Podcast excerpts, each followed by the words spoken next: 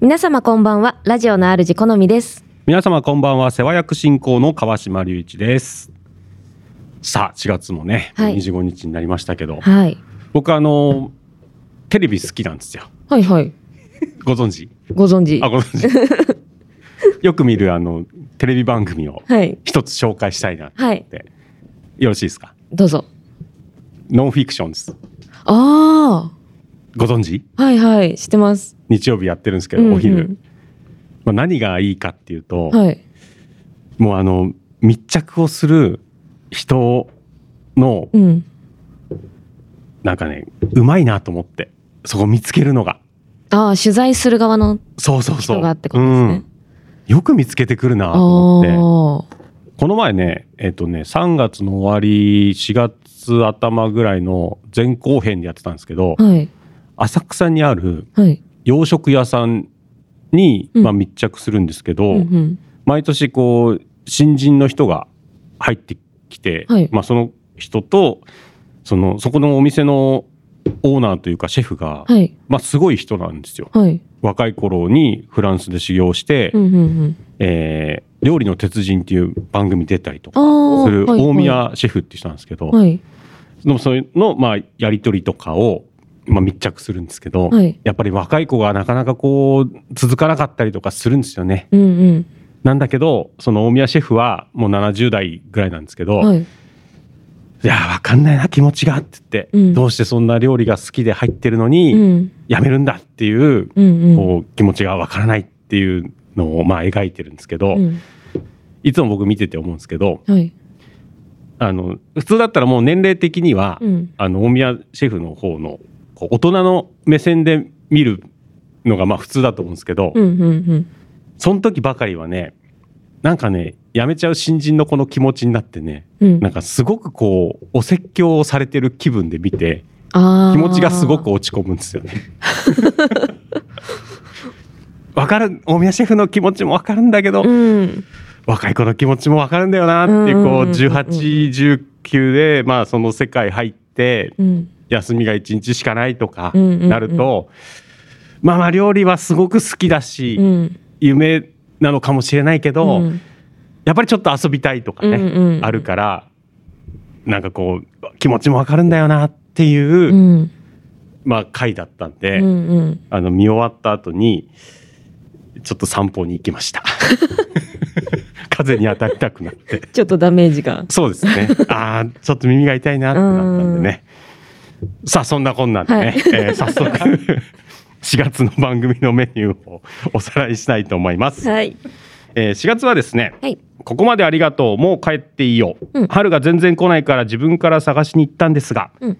心躍りに行く、うん。奇跡の出会い、うん。新時代到来とはい。いうことになっております。はい。はい。で、えー前回はその中のまあ3つを紹介したんですけどもね、はい。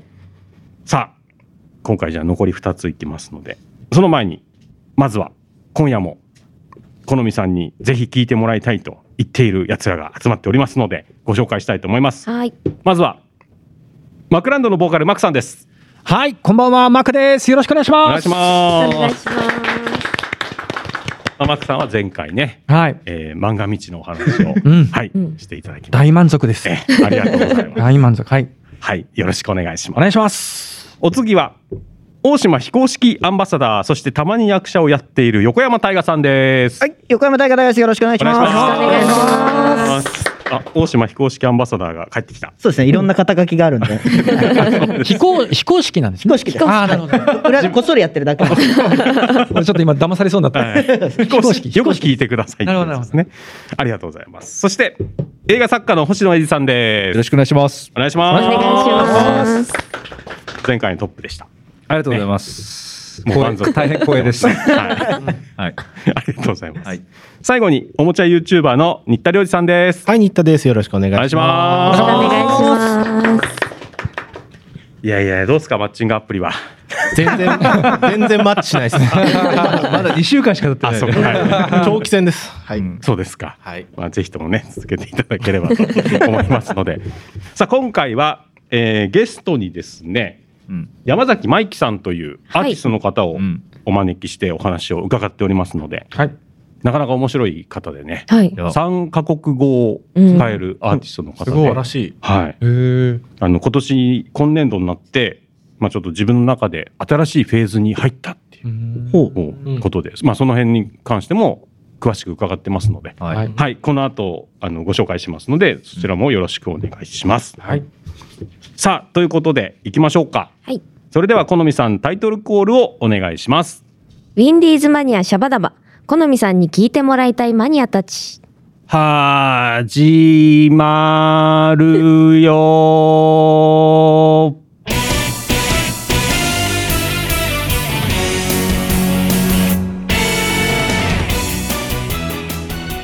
この番組は制作ニューエイジシネマ協力大ゼロ学賞でお届けいたします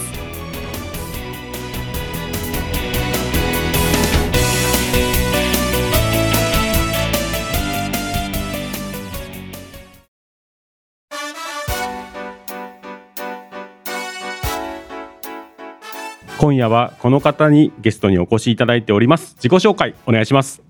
E aí, pessoal, como vai? MAYKI 山崎マイキです。よろしくお願いします。よろしくお願いしよます。ろしくお願いします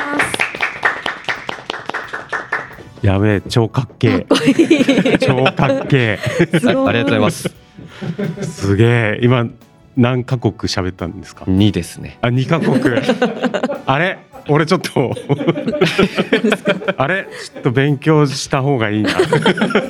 そうですね。ポルトガル語は特にチちょっとそうですよね。あ、ェックしといちょっとてください。そこもじゃあ、後々お伺いしますが、よろしくお願いします。よろしくお願いします。はい、では、えー山崎さんのプロフィールをこちらで紹介させていただきます。はい。1996年生まれ。2016年から2019年3月まで名古屋でグループ活動し、えーそこでラップヒップホップと出会い、えグループの活動を経て自ら楽曲制作に挑戦。自身が経験したことをベースに偏見やヘイトに対して不屈の精神応援ソング聴いた人の背中を押す歌詞とみんなが楽しめるようなメロディーになっている。歌詞には3カ国語を取り入れた他に類を見ない楽曲制作をしている。そして人生をきっか人生にきっかけを与えることをベースに現在も活動中と、はいいうことでなんかすげえ。なんかすげすごい。えねこのみさん。ね。えどどっから行く？どこからでもいいです。どこから行きます？やっぱでもちょっと三カ国語は気になってしまいますよね。そこ行きたいですね、はい。えちなみにさっき今日本語と、まあ、ポルトガル。もう一つ、英語です。英語。これからの時代に必要なやつ、うん。全部。必須ですうんうね。ん。え？ちなみにあの、はい。日本とブラジル、そしてポルトガルとイタリアが入ってて、4カ国はい。の血が流れてる。っていう流れで、まあ、ポルトガル語も喋れます。ああなるほど。ポルトガル語って要はまあブラジルとかでそうです。使われてる言葉でいいんですか？はい、ブラジルの言語自体はポルトガル語になりますね。はい、俺もうオブリガードしかわかんないもんあ、十分ですよ。本当ですかぶっちゃけ、ぶっちゃけ言っても十分です。言われたことに対して、オブリガード言っちゃえばもう。大丈夫ですか？ブラジルとか行ってみんなにオブリガードって言ったら全部なんか物全部なくなってる感じしそうですけど。ちなみに女性はオブリガーダになるんですよ。そうなんですね。えオブリガーダ。あダになるんです。ーなんか結構単語とか動詞とかでも、うんうんなんか男性は「お」になって、はい。女性が「え」になるみたいな。あへえ使い分けがあるあ感じですね。そうなんですねまあ、なのであのやっぱ親と会話して覚えてきたんで、あはい。あのそういったちょっとしたミスうん。うんうやっぱ結構あって僕の中でも、はい。あの何々をしたっていう時もなんか女性と男性で分かれてたりするんではい。僕なんか女性の方を使ってた時とかあってあそれでなんかクスクスな笑われてたみたいな。あそうなんだ。後々聞いた話なんですけど、はい。なんかそういう恥ずかしい思いもあったなーっていうのはありますね、なんかそこが複雑かもしれないですなるほど。でも一個はい。好みさん覚えたね。はい。一個。一個。ですが。一個ですが。まあそっからですもんね。そこからです。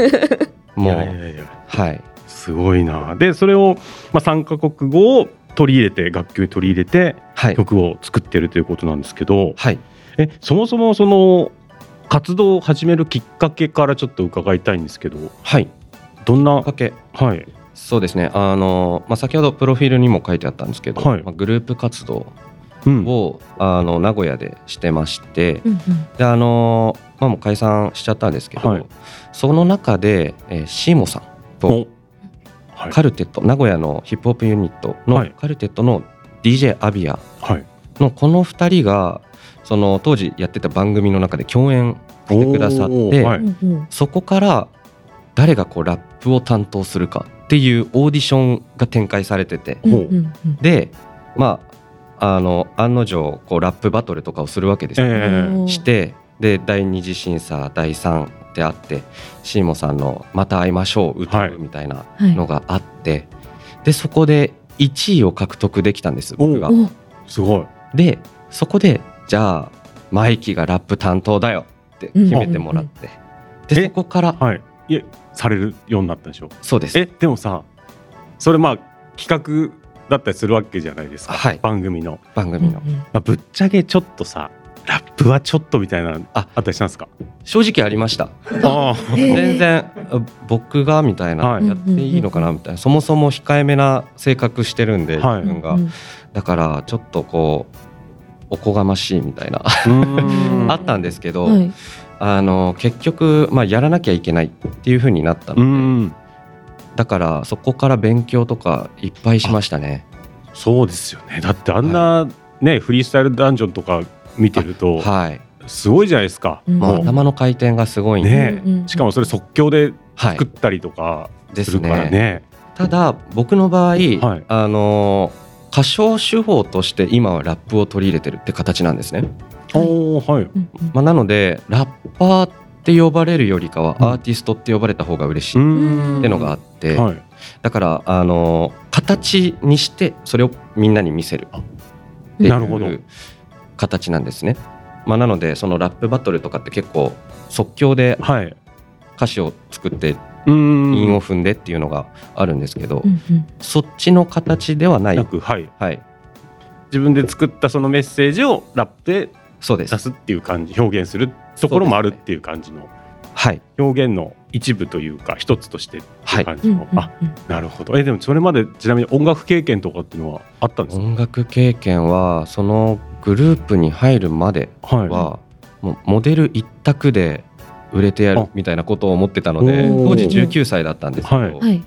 もうその時モデル事務所に入っててうん。でそこからオーディションがはいってなってそこからオーディションに参加してグループに入ったってう感じん。なのでいやー価値観が変わりましたねそのグループを得てから。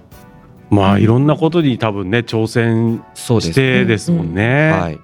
なかなかねそれまでモデルでってなったらモデルの仕事ってこうだろうなっていう多分漠然としてもイメージがありますよね。ありますもんね。はい。それをねいろんなことをやって多分葛藤とかもありつつでもね今にあそうですね。至ってるというかはい、あっとやったていく思いますけど。流れでやっぱりそのモデルっていう仕事も、まあ、その外見を褒められることが多いので、はい。押していくべきではあるんだろうなっっていうのもあったんですけど、なんか自分の中で本当にやりたいのってどっちなんだろうなって考えた時に、はい。うんアーティストがやっぱりはい。重たかったっていううん。ところですね。なるほまあ、なのでアーティストの方を選んで、はい。今はもうそこだけに注力してる。アーティスト一本でっていう。そうですね。うんうん。なるほど。そんな山崎さんなんですがなんと今年、まあ、今年4月から、はい、まあ、新しい発表をして新しいフェーズに入ったと。そうなんです。いうことですが、はい。これちょっとどういうことか聞きたいんですけども。これなんですけど、はい。あのまあ僕の YouTube だったりあのソロで活動してるところを見ていただいたらなんとなくこう目についてるかもしれないんですけどロゴ MYK っていうロゴを掲げてこれからしっかりと本格的にアーティスト活動をやっていこうっうん。ていう発表なんですけど、はい。うんうんその中でコンセプト一つ決めてて、はい。あの先ほどプロフィールににもあったんですけど、い。きっかけを与える。お。自分の楽曲だったりライブを通して、うんうん。そのなんか大なり小なり大きさは関係ないです。うん。その人に対して何か行動できるきっかけだったり、ネガティブからこうポジティブに変わるようなきっかけ。はいを与えれたらもうそれが本望で。なまあ、なので実際に作ってる楽曲とかの歌詞もこう背中を押すようなうん。結構熱い気持ちを込めてることが多いので。はい。はい。まあ、なのでそういったところでこうきっかけを与えれたらななるほど。と思っての発表ですね。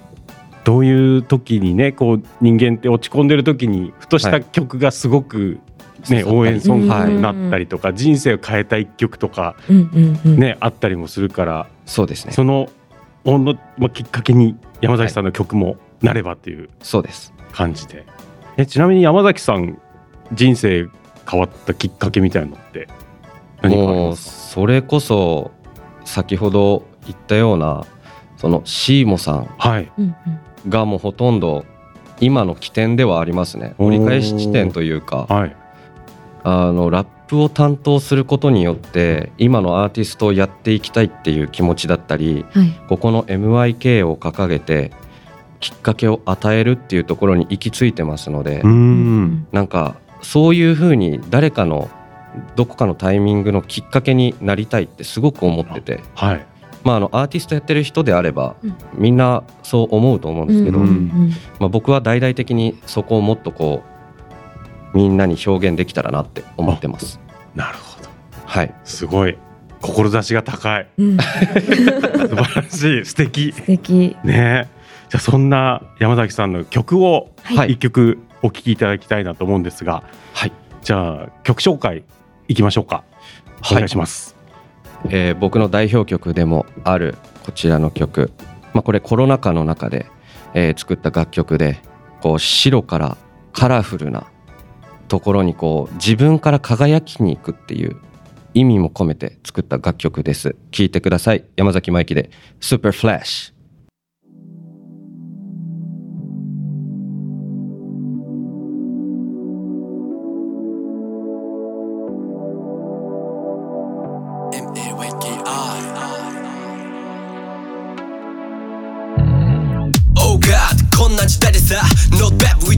together No one 今夜光が。Go bright see shine forever. たとえ掘らないループ途絶えない。だけど止まらない。進むのやめない夜明けは近い先見と待つよ。俺となら何も怖くないよ。外出て Paradise だと思ったが My high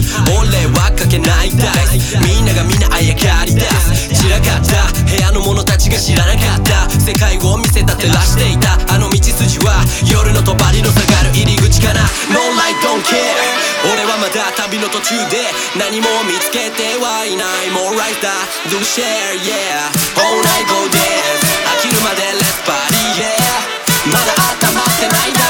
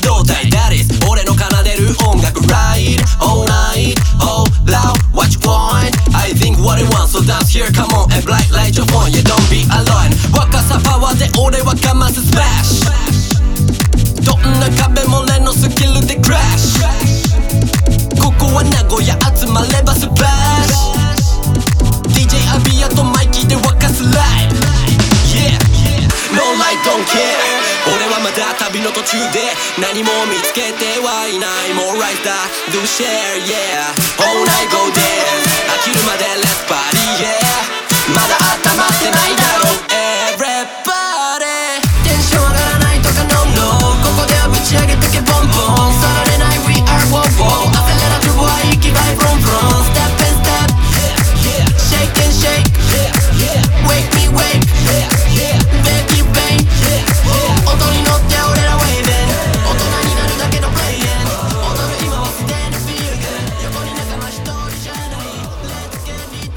山崎真紀さんで「スーパーフラッシュ」合ってます？いいですね。あよかった。すいません。ありがとうございます。お聞きいただいております。さあそんな山崎さんライブのお知らせがあるということで、お願いします。あります。明日お4月明日。26日なんですけど、はい。こちら田端マリルーにて、はい。はい。えー Little Shining Star Volume 3 Resonance Creation Presents のイベントに出演します。お明日。明日なんですけど、はい。このイベントがはい。新衣装そしてお。新しい楽曲うんを持ってはい。初パフォーマンス初披露おするということで、はい。あの本当今ねラジオ聞いてくれてる皆さん目撃者になってほしいと思ってますので、これ行きたい方は？そうですよどうしたらいい行きたい方はですね、はい。あの基本的にこちら、えー予約とかその URL とかがないのであのたまたまリールあの僕のツイッターインスタグラムであの告知しますので、はい。はい、そこからまたチェックしていただけたらと思います。はい。はい、えーすごいじゃないですか。サブスク未配信曲ってことはまだ誰もうん。聞いてない、そうなんです。あのまあ実を言うと、はい。この楽曲1年前から持ってて。おう1年前から持ってる曲なんですけどうんうん。配信はしないってずっと決めてて、うんライブ配信ってすごく流行ってるじゃないですか今でも。はい、はい。ライブ配信の中であの MYK ライブって掲げてはい。1時間だけ自分の楽曲を全部パフォーマンスする時間を作ってたんですようん。ライブ配信の中で、はい。その中でこの楽曲は絶対やるって決めてて。おーうんうん。なのでその当時見に来てくれてる人であれば MYK ってどんな曲なのかを知ってます。はい。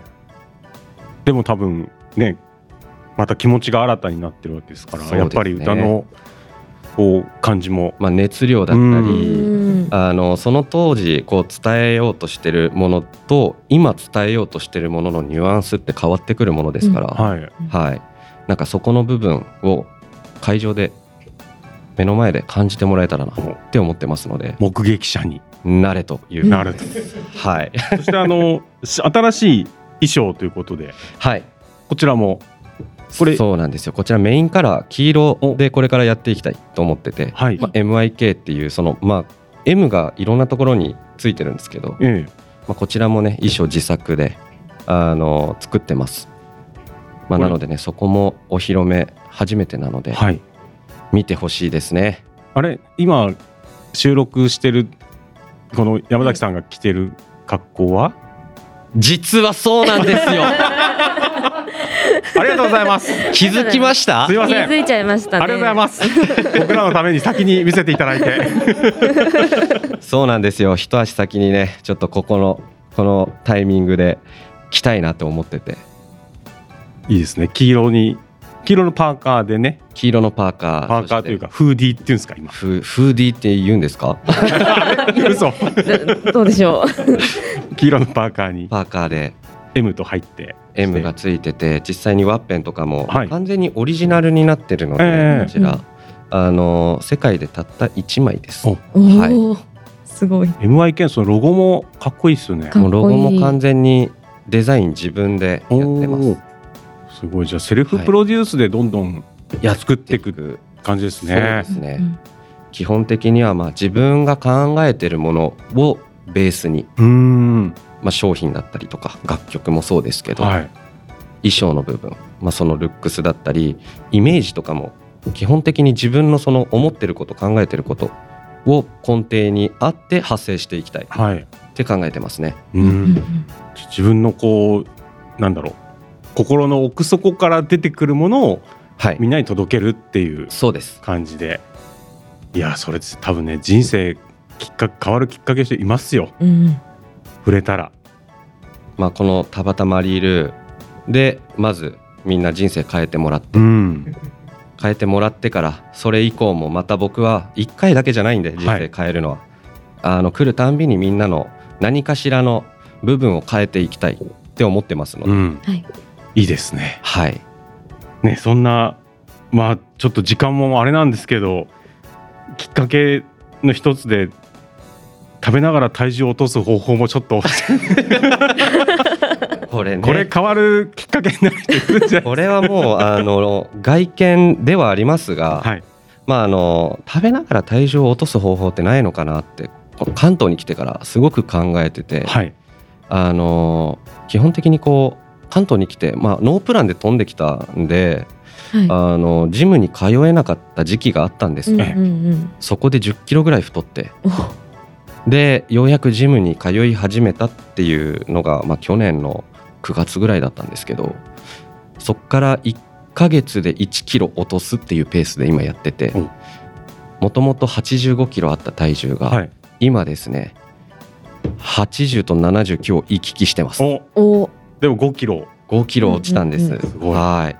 まあこれも実際にあの食事のルーティンは変えずに、はい。もう運動量を増やすっていうなるほど。やり方でやっててあの、まあ、プラマイゼロむしろちょっとマイナスあるみたいな、うんうんその1日の中での消費カロリーを、まあ、計算をしてないんですけどこれぐらいやったらもう消化したでしょみたいな、はい。まあ本当に体の感覚はいはい。なんですがあのやってもちろんあの部位ごとに分けますよ。週5で通ってるのではい。お週5で週5集合週5 週5で通ってあのじゃあ今日は胸の日じゃあ今日背中の日腕の日足の日みたいな形でやっててでそこで必ず有酸素は入れてますねトレーニング終わった後うんに有酸素取り入れてるんで、まあ、なんかこう30分ぐらいは筋トレしてその後に20分から25分は有酸素、で大体まあ2.5キロから3キロ走れたらいいんじゃないかなぐらいのはい。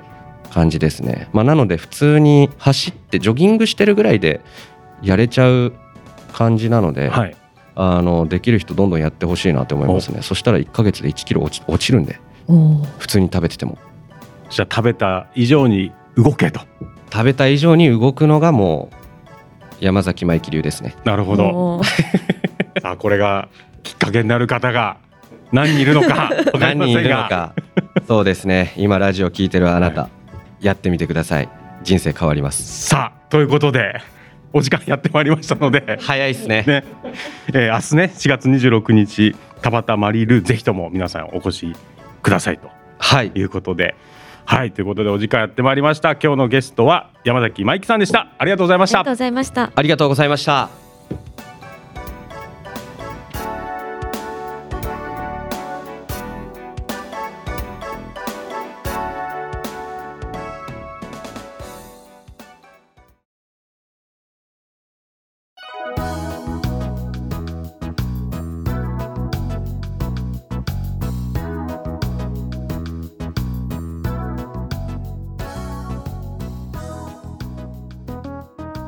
はいということでじゃあ行きましょうか、えー新時代到来ね、えーこれをお話ししてくれる方はどなたでしょうか？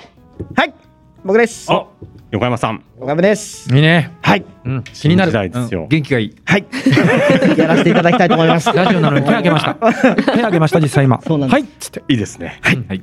はいそれでは行きましょうか、はい横山大河さんの新時代到来ですお願いしますこのさん聞いてくださいよ。はい。新時代が到来したんです。はい。はい、うん。まあ何のことかとうん。まあ思うかもしれないんですけども、はい。はい。これはパチスロですね。お。えー。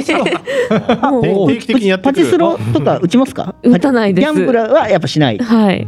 そうなんですよ。パチスロが、うん。あのまあ今年というか、まあ、去年からなんですけど、うん。まあ、ちょっとし新時代が到来したと、うん。まあ、新時代とは何ぞやということなんですけども、はい。スマートスロットっていうものにえ？え？え？初めて移行しつつあるんですよ。知り合いがちょっと打ってるのを見たことへございますか？スマート。北斗の剣じゃない？あ北斗の剣です、ねそれが本当にちょうどもうこの4月の頭の方にリリースが始まるんですけども、うん。まあ、スマートスロットってまず何なのかっていうこと、う。まん。あ、スロットってやっぱそのイメージとしてはメダルを入れて遊ぶ。ゲームかなっていうふうに思うんですけど、うん。スマートスロットはメダルを入れないんですよ。メダルレス。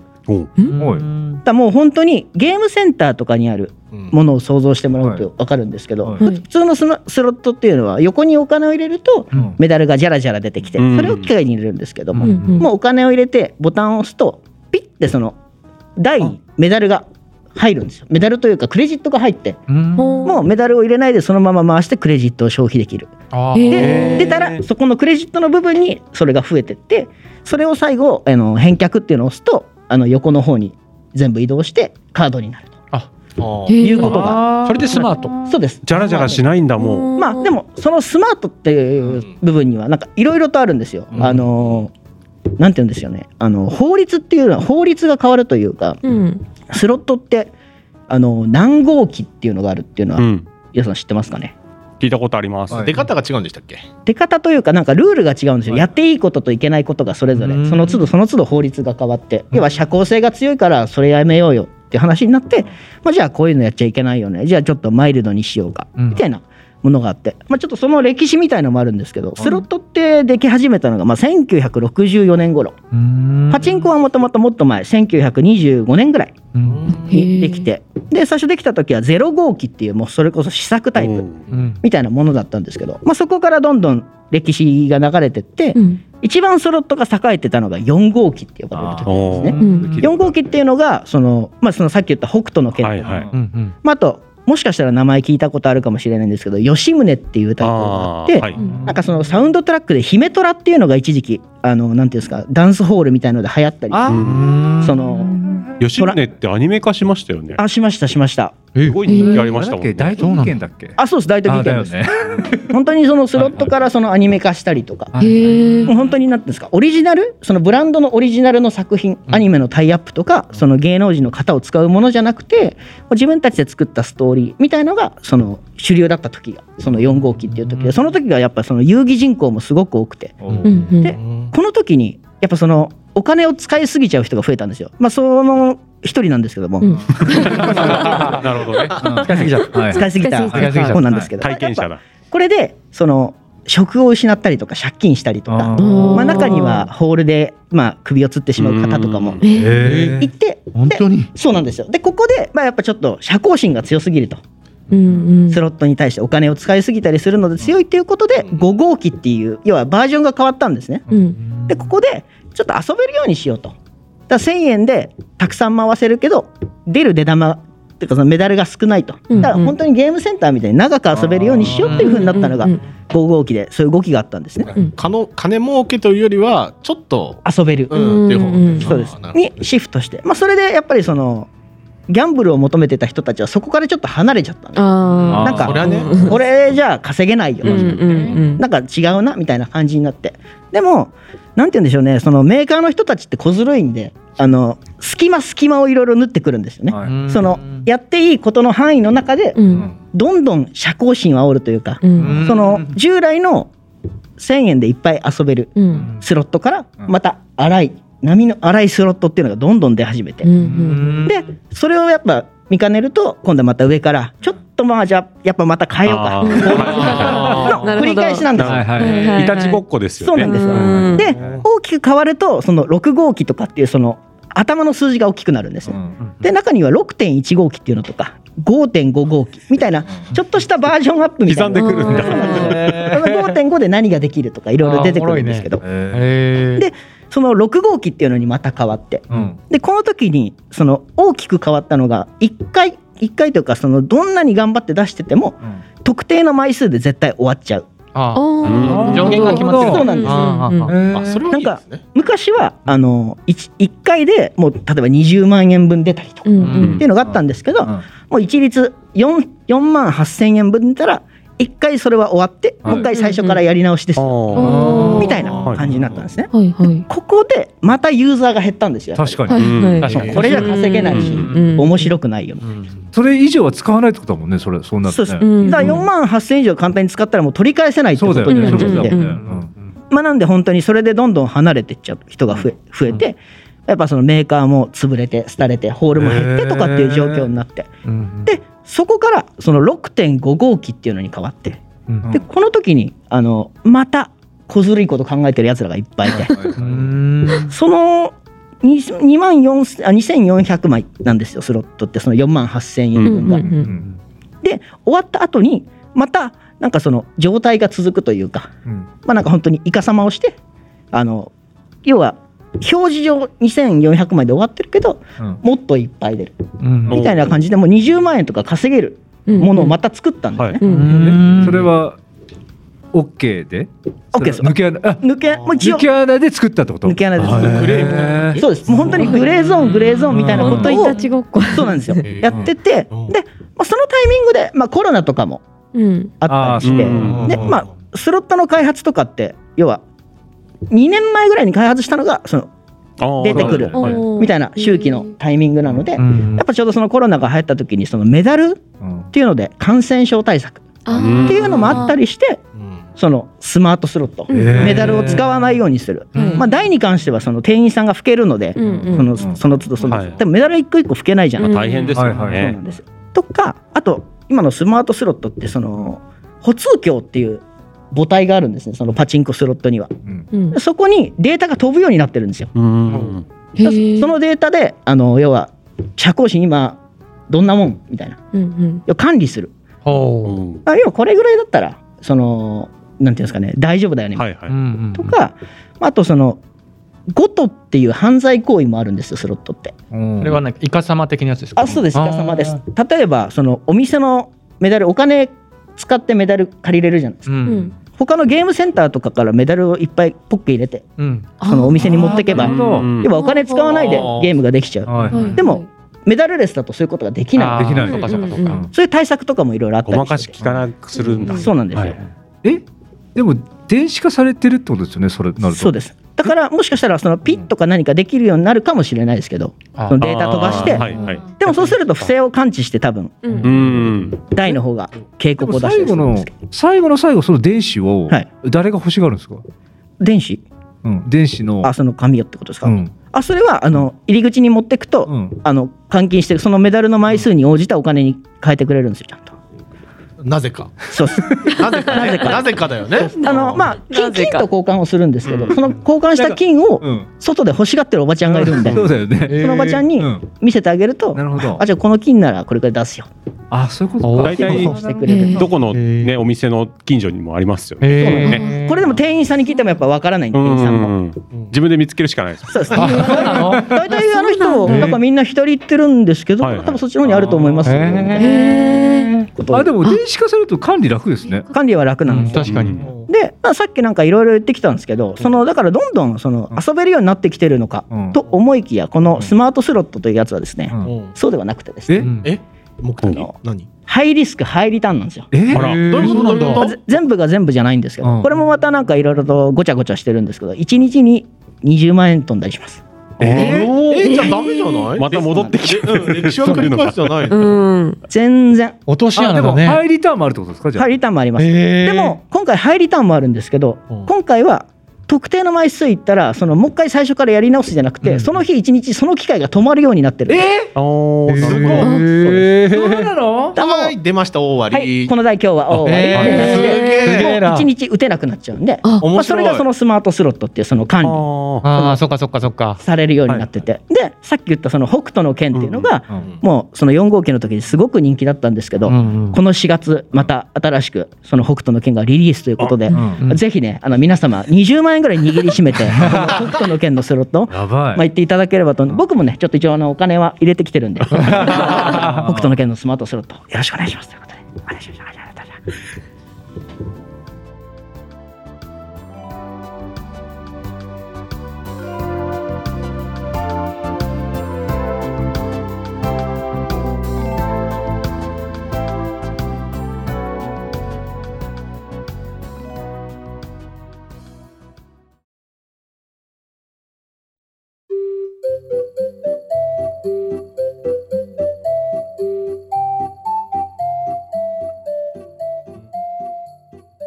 それでは最後ですね。はいここまでありがとう。もう帰っていいよをお願いいたします。こちらの担当は僕でございます。うんはい。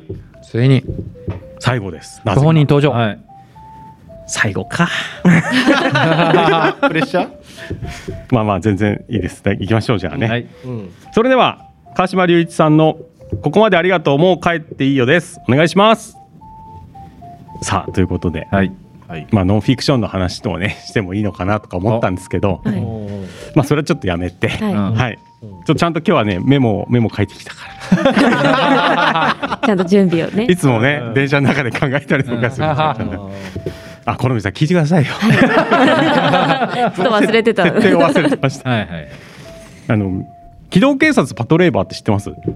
あタイトルは。お、はい。本当ですか？はい。うん。機動警察パトレーバーってもう35年ぐらい前のうんまあアニメとかなんですけど、はいまあその当時あの OVA って言ってオリジナルビデオアニメっていう、うんうんはいはい。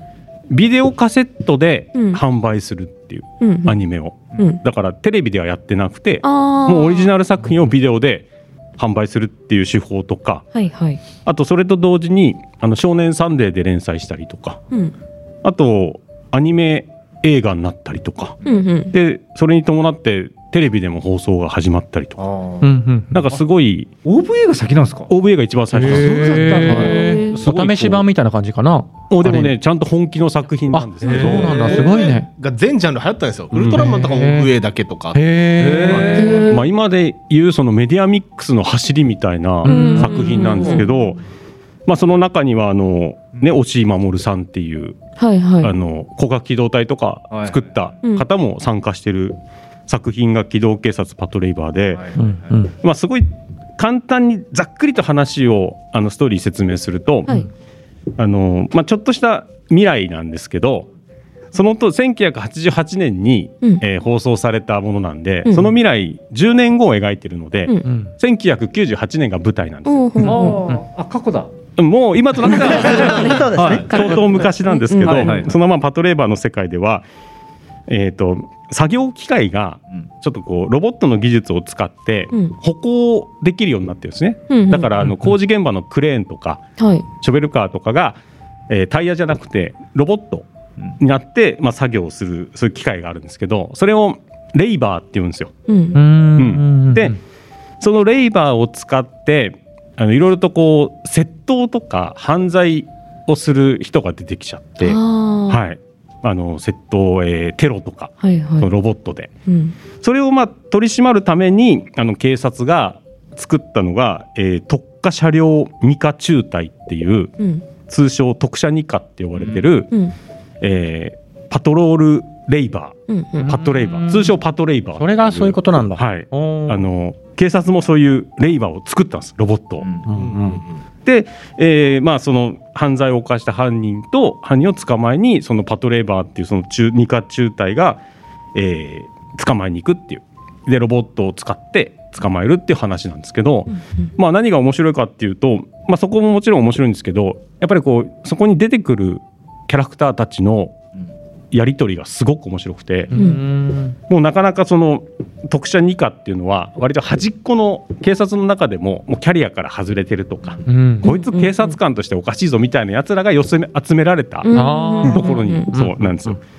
でそいつらのもうこうやり取りが普段のやり取りがすごく面白かったりとか、あとこうなかなか全然使えねえなって言われてる隊長がいるんですけど、その隊長が実はすごく頭良くて、ん。もうカミソリ後藤っていうぐいらい名前ついてる人がいるんですけど、後藤隊長っていう、その人がこのじ何気ない事件だけどその裏が実はあってみたいなのを暴いたりとかする、そのあの隊員たちのやり取りもすごく魅力的な作品なんですね。うんでこれまあ1988年にその OVA が始まってうん。いろいろとこう90年代も映画になったりとかしてたんですけど、ん2014年に実写映画化されたんですよ。はいはい。へえ、はい、面白いですよね。実写映画。実写映画、はい。すげえな二択見た？いや見てないんですよ。ああれ映本当に？画でしたっけ？映画です。えでも何作も作られましたよね。あのシリーズ映画みたいな。短編でうん。7作ぐらいあって最後にドカンと2時間ぐらいの映画があるんですけどうん。でまあいいところは実際にそのアニメに出てたし登場人物ではなくて、うん。うんそのちょっと先の未来を描いた舞台なんですね。だ。からうん。アニメの人たちが実際に実写化になって出てくるわけじゃなくて。あなるほど。あ世界設定だけ借りてる同じなんですけどうなんですけどまあその後輩たちみたいのが出てるんで、うん。全然そのアニメと違うよねみたいなことはなくて、なるほどそれがすごい良かったんですけど、うんなるほどそのパトレーバーがですねはい。作られたわけですよ。1分の1が。あ。はい。映画実写映画化にあたり。ために？そう。あそうだったんだ。でこれまあ大体8メートルぐらいあるやつなんですけど、はい。うん。それが実際作られて、はい。まあ、動くのは多分映画の中では CG だったと思うんですけど、はいうんその各上映する、まあ、イベントとかにあたって、うん。実際にそのレーバーが全国各地にうん。はいはい。で、はい。まあ、お披露目会みたいのをするんですよ。ああいいね。ファンはすごく嬉しい。いや嬉しい。うんうんうん。嬉しい。で僕もちょっと見たいなと思って、うんはい。あのずっといつどこでやるんだろうっていうのをもうその映画公開の時からずっと見てたんですけど、うん。なかなか見に行けなくて、うん。一度中野サンプラザえ？へえ。え中野サンプラザあってますよね。あんなあってもあんなところにいたんですか？そうそこで、うん。あのイベントがあってそれが来ますっていうのがうん。すごく行きたかったんですけど、はい。それちょっと行けなくて。あとはまあ東京だと立川とかはい。はは。あっちでもそういうイベントがあったんですけど、うんうん。結局その時は見られなくて、うん。はい。でもコロナになっちゃったんでうん。その実際作ったやつもうん。多分倉庫にへイベントがなくなっちゃったんで。あらがっかりと思ってうん。なんですけどはい今年の2月にですねはい。そのパトレーバーが実際にあのお披露目があるとうん。おいうことをえ？つかみまして行ってまいりました。お。お見てきたんですね。念願の。ツイッター見てたらですねうん。そのパトレーバーやるよっつってうん。で見ていつだろうと思ったらうん。あ明日なんだ。うんおキンキンですね。急だ。そんな緊急に知ったんですか？よかったですねその。前日に。そう全然知らなくて。でこれでそのイベントはですねうん。ワンフェスっていうあ聞いたことある。うんあのうん。フィギュアとかをあのなんていうんだよ。売るうん。まああのイベントなんです。幕張メッセであって、うん。うんうんうん。であれワンフェスってうん。どっかで聞いたことあるな。うんって、聞いたことあこれうん。すぐ僕の横にいる新田君がううん。んうん。何年か前にうん。そこに出店してうん。販売してたじゃんと思って、うん。フィギュアを。で怪獣作って売ってました私ワンフェスへで。ワンフェス大好きです。そう、はい。で初めて行くイベントだから分かんないんで、うん。とりあえず新田君に連絡して、はい新田君と。うん。ワンフェスっていうの行きたいんだけど、うんうんどうやって行ったらいいんだいと。はいはい。で、まあ、チケットこれこれこうではいはい。買って、ここですと。うん。いうことでじゃあちょっと現地ではい。合流させてくださいと、すいませんと、俺は右も左も分かんねえんでっつって。あもう日卓はもちろん行行く予あ定。もちろん行くはずだろうと思って連絡したら、ん。すぐ行きますよって来た。んで5か月前にチケット買ってました。僕らの前日にチケット買って 行きますよって言うんでじゃあちょっとお願いしますと。はいはい。いうことで、まあ、次の日うん。行ったわけです。なるほど。でそのパトレーバーのそのお披露目は大体1日に4回ぐらいあったんですけど、うん。はいはいまあ午後から行くんで午後の午後一で見られればいいやと思ってはい。行ったら、うん。まあ、新田君がいろいろね、うん。あのいろもうこう案内してくれるんですよ。うん。うん。ここのところはこういうのが売ってますよとか、うん。うん。うん。ここのコーナーはあのエロいやつが売ってますよ。とか、うん。旦那と、そういうのありますよ。合流した時点で僕リュックに6万円分フィギュア入ってましたからもう。その買い物をねすでに終わってたんで、物欲なかったんで行って、まあそのごえーと自分が行った時に最初に見る回がもうすでにあのいっぱいでうん。うん。残念ながら見られなかった。あ定員が空きまってたんですそう。ある程度もう人はい。数が会場化されてたってこと？見るの見るためには。並んでくださいですよね。あはい。あの定員足したら一回切るんで、まあ、100人ぐらい並んでちょっていうのがあって、行きゃ見れるじゃないんですね。そうなんですずっと展示してるわけじゃなくて。え隠れちゃうの？あの外だったんですよ。幕張メッセの。この扉の奥にありますよ方式ね。そうなんです。え扉入れないってこと？入れないそうクローズめっちゃクローズされてそうたあったんで。まあそこからまた2時間ぐらいだっけ？1時間ぐらいか、うん。まあ、待って、うん。待ちますかっつってね。ねうん。並んでたんですけど、うんまあまああの結局最後見られたんですけど、うん。すごくてこのデッキアップっていうんですか横になったレイバー8メートルがグイーンって上がっておーおってみんな言って、うん。えあの専用トラックみたいなのがあるとあるんですよそのトレーラーに乗ってこう多分運ばれてくるんで。篠原中古の？マジかよ。ちゃんとそのつなぎも来てて、そう。え？すごいリアルにちゃんと。ノアとか？ノアはいなあいないんだ よく知ってるノア。主人公ね。泉さんですか？はい泉さん。あ知ってる。みんな知ってる。なんですけどガーッてすごい感動して、うんいや来てよかったと思ったんですけど、うんまあ、ある時最後に、まあ、新田君にね一緒に待ってくれてたんですけど、新田君はそこまで興味ないって言ったんで、まあ、待ってる時に、うん。え最後に言ったセリフがですね、ここまでありがとう。もう帰っていいよっていうえ 待セリフでちますよみたいなね、ございましてありがとうございます。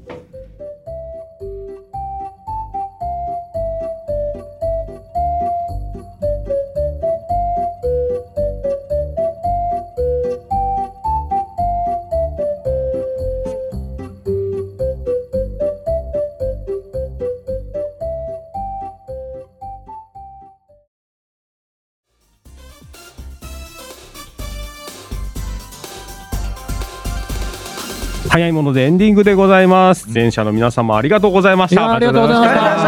さあまた告知がございますので、えーマックさんお願いします。はい。ありがとうございます。えー早いもので、えー、とあと5日後くらいかな、4月29日土曜日、ゴールデンウィーク初日なんですけれどもね、えー吉祥寺チェインギャングという、えー素敵なライブバーで、マクランド春の一発目のライブやります。おめでとうございます。ね。えー共演は私の弟、チョメ吉が仲良くしております、リオ KT というね、お。男性ボーカルユニット。新しい情報が追加された。ね ちょっとあのホッシーがちょっとねいろいろ突っ込み入れられたんで 言っときますけれども。その、えーマクランドとリオ KT のツーマンライブでございます、えーオープンが17時スタートが17時半前売りが3400円で、えードリンク代別となっております。まあこの日は、えーツーマンライブなのでたっぷりやれますんで、えーゴールデンウィーク初日ご機嫌な夜を一緒に過ごしましょうはい、そして、えー5月5日金曜日は原宿ルイードという、えーライブハウスでのイベント出演が決まりました。この原宿ルイードは実は、えっと前マクが喋りましたあのその奇跡のバンド風来坊というバンドがねはい。昔やってたライブハウスではい。今マクランドという形でここに出られるのがねすごく嬉しく思ってるんですけれどもこの日はアランヒルズというね、えー双子ユニットが主催のイベントです、えー出演が松木陸さんと掛拓さんそして美濃の里江トリオさん吉岡博之さん、えー湖さんそしてマクランドとなっております。オープン16時半スタート17時、えー前より3500円ドリンク代別となっております。子供の日なのでこの日もぜひ遊びに来てください。よろしくお願いします。ありがとうございます。ありがとうございます。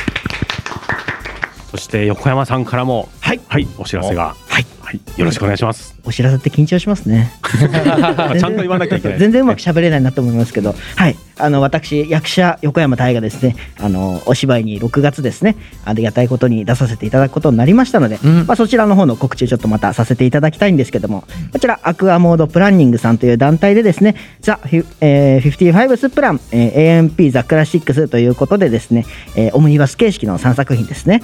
タイトルがトカゲは尾を残す。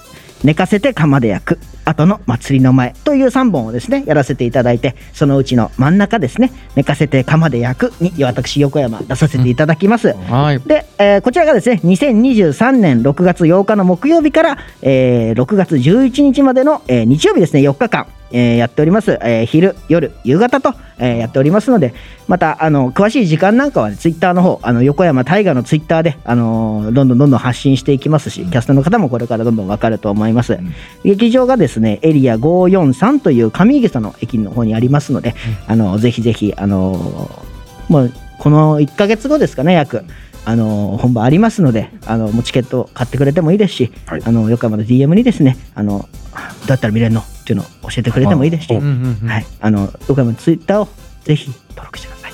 はい。なんで勝手にフェードアウトがかかるんですか？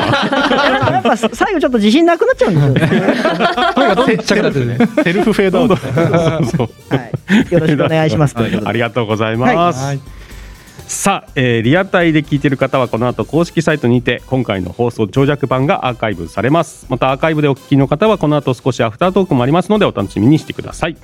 そして番組ではノートにて番組内容の記事などをアップしております。もし番組が気に入っていただけたらノートよりサポートができますので少額で全然構いませんので少しだけでもお気持ちだけでもサポートしていただけると嬉しいです。ということではい。このみさん。はい。今回の放送はいかがでした、来ると思ってなかった。今回も楽しかったですよ。もちろん。ああ 一緒。そう楽しかった一緒。毎回楽しいの。いいこと毎回楽しいいことです。いいことですいいことです。とっても。いつかね、はい超楽しかったって言わせたいです。あ あ。なるほどねなるほどねえでも笑いそれ言っちゃ他の回がなんかあれじゃない？そうだね バランス見てますねこのみさん的にちゃんと考えてる確かに。さすがじゃあつまんなくても楽しかったですという。それもなんかちょっとね。つまんない時はちゃんとつまんないって言いましょうねじゃめちゃめちゃ怖いなそれ。それはつまんない出じゃた。やばい喋り手の皆さん頑張っていきましょう。これからね。はい、ということでここまでのお相手は川島隆一と新田良二と横山大河とマクト星野と。ラジオの主好みでした。はい。好み様よ間違ったよ好み様。皆様お疲れ様。そしておやすみなさい。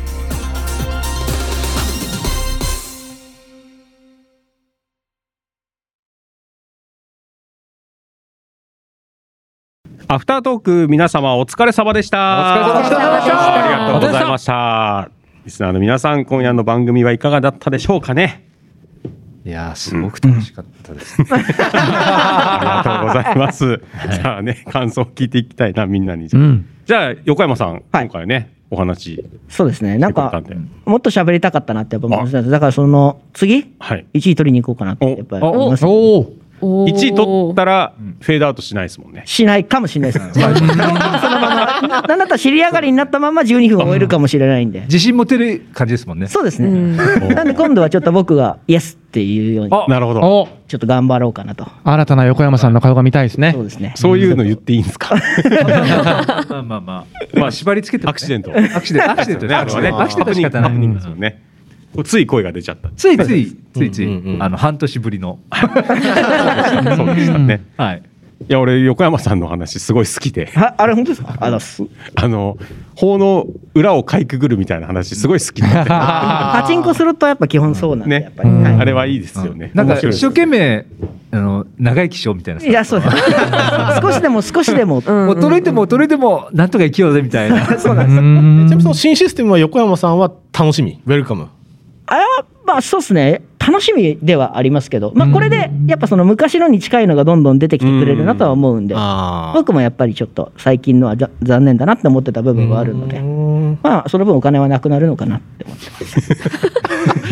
まあでもそれが幸せですもんね。そうね横そうですね山さんのね。。そうです。平然と言ってのけるのがすごい。ね本当にお金なくなるのかなと思ってます。うんギャンブラーですね。素晴らしい。はい。聞き手の時の横山さんの優しい顔と、そのパチスロの話してる時の ワールの顔のギャップがね、横で見ててめちゃめちゃ面白かでった。もパチスロのかんことは横山さん専門家なんですよ。ああ、そうなんだ。学校にも行ってたんですよ。はい。上そうです。あれ学校があるのししたことなかったでしたっけ？こあれでもちょっと聞いたことあります。パチスロの学校がある。はい。はい。プログラムをする学校です。パチスロの機械を作るための。昔出始めの頃は話してましたもんね。それ。だからもう本物なんですよ本物。好好きだし勉強したし情報が正確。すごいねす。ごい。僕もいっぱい課金はしてるんで。はい身をもってねちゃんとね。体験してます。だったけどはい使ってますもんね使ってます。もちろん。もちろんすすごい。すごい回してるね、お金をね。ありがとうございます。えっと、そして僕がね、お話ししたのが、パトレイバーの話いでしたけどや、ーうん懐かしいあの、終わってから分かった話ですけどね、好みさんもはい実は見ていたと。そうそうなんです。レイバーのデッキアップを。うん。イングラムと知らずに見ていた。うん。そうあまり分からず、でも分からなくてもすごいなと思いました。迫力がね超でかかったですか？超でかかったです。えーそんなでかいの？8メートル。8メートルあ、でもね、ガンダムは18ぐらいなんで、その半分っちゃ半分なんですけど、でもガンダムはもともと立ってますもんね。やっぱりこう、パトレーバーはデッキアップって言って、んやっぱトレーラーにこう、横になってるのが、ウィーンって上がってくるので、うん。その迫力はやっぱり、いいね。あとなんかその準備とか、そのなんか掛け声みたいなのとかがなんかかっこよかったです。あそんな書き込あの、イなベントなんですか？ちゃんとあの、整備の人というか、うん、そそうういう、いうちゃんとなんかつなぎみたいの着てですよね。そこもちゃんとリアルにあのやってるんです。で煽りがうまいと思ってこうオタクたちが寝てるイングラムの前に集うわけですよ、うん。じゃあデッキアップ5分後ですみたいな感じでアナウンスしてもうだんだんこうみんな高まっていくんですよ。あー士気がね。で上がったらわーみたいな。じわじわ来るね。そうそうそう。最高の格好ですしたね。でちゃんとあの音楽もそのアニメの曲を使ってうんやるので、うん。それはいいもうテンションねね上がるね。マックスですうね、ん。もう結城正美先生ファンは。いやもう本当に。うん。でそれをね新田君にあんま見せたくなかったんで。帰っていいよ。帰っていいよそう。もういいよっていやもう興奮する姿見せたくなかったいやでも早く帰って、うん。そのダブったやつを売りに行きたいって言ってたんで。言っちゃった。まあそうね。そうねくじで引いたフィギュアとかそうフねィギュアを売りに行きたいんだってそうね。それはあり言ましてたったんで、ね。じゃあもう新田君ありがとうっていう。う、ん。まあ最後まで言いましたねうん。はいはいはい。はい。ということで、えーね、今月はこんな感じでございました。が、はい。うん。さあチョメ吉さんのラジオのお便りテーマをパクローのコーナー行ってみたいと思います。よっさあ今回はですねパクっておりません。あパクってないね。はい。えー番組のストックよりピックアップしております。いいねいいね。えーテーマは貸したまま戻ってこないもの借りたまま返してないものです。うん。うん。さあうん。まあいわゆる仮パクうん。ね、うん。されたか、うん。されたものそして仮パクしてるもの。ううん。ん皆さんに聞いていきたいかなと。はいはいはい。うんこれ僕からいきましょうか。おはい。僕はもうどっちもなんですけど、はい。えー漫画ですね。あはい。あ漫画合唱派ですか？漫画ね貸したんですよ何年か前に。へー。あのえっ、と浦沢直樹さんの、はい。はい。うんプルート。ゥはいはいはい。ね、鉄アトムのあそう、うん鉄アトムのやつ、うん。まあ、手塚治虫さん原作というか、はい。あれを、まあ、読みたいっていう人がいたんで、うん。全6巻7巻かな？全7巻の中を、まあ、全部貸したんです。はいはい。あの一緒に働いてた人に、はい。うん。そしたらですねその後あの来なくなっちゃって、結局そのままね。えー持っていかれてしまった、はいはい。うんうん。ちなみにプルト今年ネットフリックスでアニメ化決定ということで。あそうなんだ。ぜひご覧。宣伝。宣伝でした。はい。じゃあ漫画もちょっと買い直そう。ね、せっかくだからね。で、えっ、と、仮パクしてるものなんですけど、はい。これもあの漫画で、えー、丸尾末広先生のなんか漫画をお借りしてます。はい。はい、うつぎちゃんっていう子から、あの、丸尾末広先生の漫画を借りてます。はい、はい。返してない返してない。返す気は？あります。つなが。りはあるんですかその人とは？うつぎちゃんな、もうあんまらってないんですよね。ああ、薄い感じねで、仮パクされた人は、えーむっちゃんという子でした。あはいあー、うんうん聞いてたら、聞いてるむかっちゃん、むっちゃん、買いすぎちゃん、ごめんね。っていう感じです。はい。ねじゃあ今回どうしようかな。マックさんから聞いてみましょうか。なんだろうな今パッと川島君の話を聞いてて浮かんだのが、はいえっと、ある古本屋さんでものすごい貴重な、えっと、ジュリー沢田研二さんの、はいはい。うん。あのー本を買ったんですよ。1万いくらぐらい。結構高いやつ、はい。でももう大好きだったんで。うん。でそれを、えー、とあるイベントでお会いしたそのイベントの主催者さん主催者さんと、その本買ったんすよって言って、うん。ぜひ貸してくださいって言ってでその方から逆に僕はあのローリング・ストーンズの貴重な写真集の本を逆にこう借りて、あはいはい。まあ、交換みたいなうん。感じになっちゃったんですけど、うんもうそのままちょっと疎遠になっちゃったんで、ううん。僕もローリング・ストーンズの写真集ずっと持ってるし、はい。うん。ジュリーの本はずっと向こうだしみたいな。へだからなんとか連絡取りたいんですけど、全く分からなかっちょっともし、マックさん的にはどう同価値なんですか？うーん、まあ、どっちも好きだけど、でもね、ほら、あの、ジュリーの本全部読み切ってないまま貸しちゃったから、あ、そっか。一回自分が読み切ってたらよかったんだけど、はい途中の段階で貸しちゃってたから、あの続きみたいなって。うん。確かに確かに。ちなみにジュリーの本買い直そうとか思わないですか？あれはね、多分ない、なかなか売ってないんじゃないかな。あだってもうその当時で1枚いくらってことですもそうんね。そう、もう結構いい値段しそう。20年ぐらい前の話だからね。へちょっと、この放送聞いてる、聞いてたら連絡ください。そういう回になる。確かに呼びかける。探し人みたいなはい呼びかはい。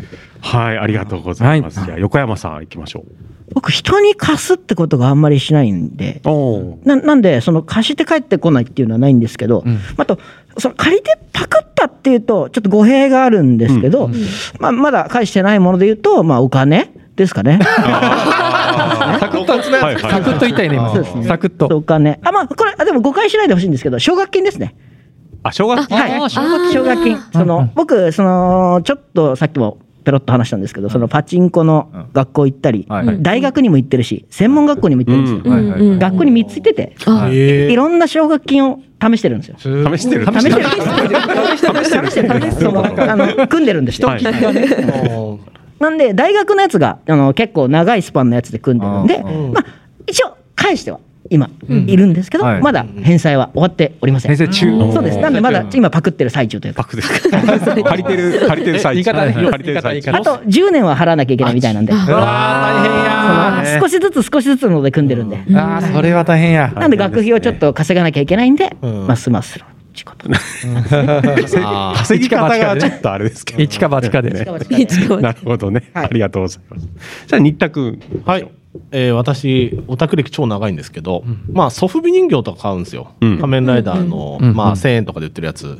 で、私、映像の仕事で今もやってるんですけど、うんキャリアの始まりが制作会社で、ほぼ家に帰れないような環境で仕事してて、うん。で、こう、通販とかでい、会社にフィギュアとか届けてたんですね。うん。そしたら先輩の子供がちょっとカメラライダー見てると。うん。新田、そのソフビ何？みたいな。こううちの子も見てるよ、みたいな。うん。貸してって言われて、うんあきっと戻ってこないんだろうなと思いながらも、あいいっすよっつって、まあ、そんな高くないんでね。うん。で、ありがとうこれでうちの子も喜ぶよって言われたきりやっぱ帰ってきてないですよね、まあだからねもう15年ぐらい前だからね、うんもう高校生ぐらいになってるかな、うんだから今ねこのラジオ聞いてたらね返してくれてもくれなくてもどっちでもいいけどみたいな感じかなそれ買い直したりはしないの？ああなんかあんま触手伸びなくてそのシリーズは。なんかラ今最近ライダーよりもウルトラマンになっちゃったりとか。まあいろいろとねあって。うん。まあいいかなみたいな、うん。まあ、じゃあ失っても。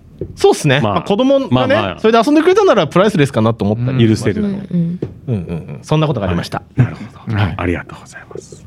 じゃあ星野さん。行きましょう。首をかしげて。あー借りたままビデオカメラ借りてるんですよね。え高額これはこれはまいたやすごい高額。専門学校の時に。うん。あ専門学校の知り合いにうんビデオカメラ本格的なやつを、うん。多分30万ぐらいするやつをお借りてーはい。もう10年ぐらい返してないんですけど、これやばいな。これやばいな。はい、しかかも、皆さんとは違う全然疎遠じゃないんですよ。あ付き合いがある？付き合いこの前も会ってて、はい。はいただでもビデオカメラって型がどんどん落ちていく、うん。まあそうですね。だから返そうかって言ってもそのいやもう使えねえしはい。っていうのがもうネタになっちゃってる感じ、じゃあまあ別にそのパクったとかそういうわけではない。ただ高額なだけにはい。僕は返したいんです。けど、あ あの本当映像業界って今、機材がめちゃくちゃ進化しててああ、はい。そっか。もう5年前の機材使えないぐらいのそうなんです全然売れないんですよ、あ価値もないし、そっか。ゴミなんで。に処理するのが大変ってことですよね。逆にそっち逆にそっちなんで、そっかそっか。はい、なのでまあいつか返そうと思います、向こうも嫌だろうな。なるほど。うん。今更返されてもみたいな、古い。し、はい。あの映像も汚いし、うん。でかいんで、そう昔のカメラでかいんですよね。うん。場所いらないだろうなとは思いながらねちなみになんか貸したまま帰ってこないものは？貸したままなんだろうな多分僕貸さないんですよあんまり。同じ。うん貸すぐらいならあげちゃうんですうよ、ん。うん。あなるほどね。なんか漫画も読めなくなったらうん。貸すよってよく言いますけど、うん。皆さん。いやもうあげちゃう。もう全部、うん。だからもうパトレイバーも昔ねうん。あのー川島もうセットだったんですよ。愛蔵版でパトレーバーの。うん。で川島さんに「いりますか?」って言ったら「あ持ってます」って言われて。はい。あだからもう本当に誰でもいいからあげてました。もう全部、うん。なるほどコスとか全部あげてます。はい。うんうん。あじゃあないんですね。あげる派です。あうんうんなるほど。はい、じゃあ最後にはい。好みさん。はい。お願いします。え多分どっちも細々とはあるだろうなっていううん。かうん、貸したまま戻ってきてないのも、うん。借りたまま返してないものはないといいなと思うけど、うん多分多分本とかあちょっとしたものはうん。あると思うんですけど、はい。でもどっちもなんかすごく貴重だったりとか、うん。買い直せないとか思い出のものとかは多分どっちもないと思います。うん。それはなんかやっぱ怖いからあやっぱ基本は貸してくれない基本そんなことはないんですけど借りたいんです。なんか？借りたいんですか？なくなったりとかあげてもいいつもりで貸す。あなるほど。あっていう感じですね。だからなんか漫画とかは全然いいです。別に買い直せるようなものは。ただすごい大事なものはその人に対する信頼度とかじゃなくて、うん。そうアクシデントはだってあり得るじゃないですか。どっはいはい。はいかで落としちゃうとうん。か、うん。なんか汚しちゃうとか。はいだから本当に大事なものは貸さない。うん。危険を犯さない なん結構私の中で買い直せるか直せないかがだからうん。ああなるほどね。なるほどね。そこ基準ね。うん、もう一回買えるものだったらまあなん、はい。えっと何でもいいかなって思うけど。確かに確かに。思い出の品は貸さないですよね。そうですね。そりゃそうですうん、確かにあともう売ってないものとかもやっぱり、ああ貴重価値が高いあー確かに確かにそこですね基準まあ、一番人間関係がトラブルがないパターンだねこれがね。一番、ま、間違いないやつ、うん。安全に。うん。なんかね貸してたり借りてるとどっかで心のどっかでちょっとね思い出しちゃったりとかするんですよね。ああ返さなきゃなとかね。うんそうね。借りてるとねその人と喋るときちょっとへりくだっちゃってそうそう。ちょっと悪いなっていう気持ちもあるし。ちょっと借りっぱなしなってちょっと思ったりうんだしね。うんで貸したままだと早く返してくんねえかな。ちょっと大大へりになっちゃそうね。気の持ちようがちょっとねあれですよね。ということで、はい。えーリスナーの皆さんが仮パクしてるものを、えー仮パクされてるものがあったらうまく解決するといいですね。ありがとうございました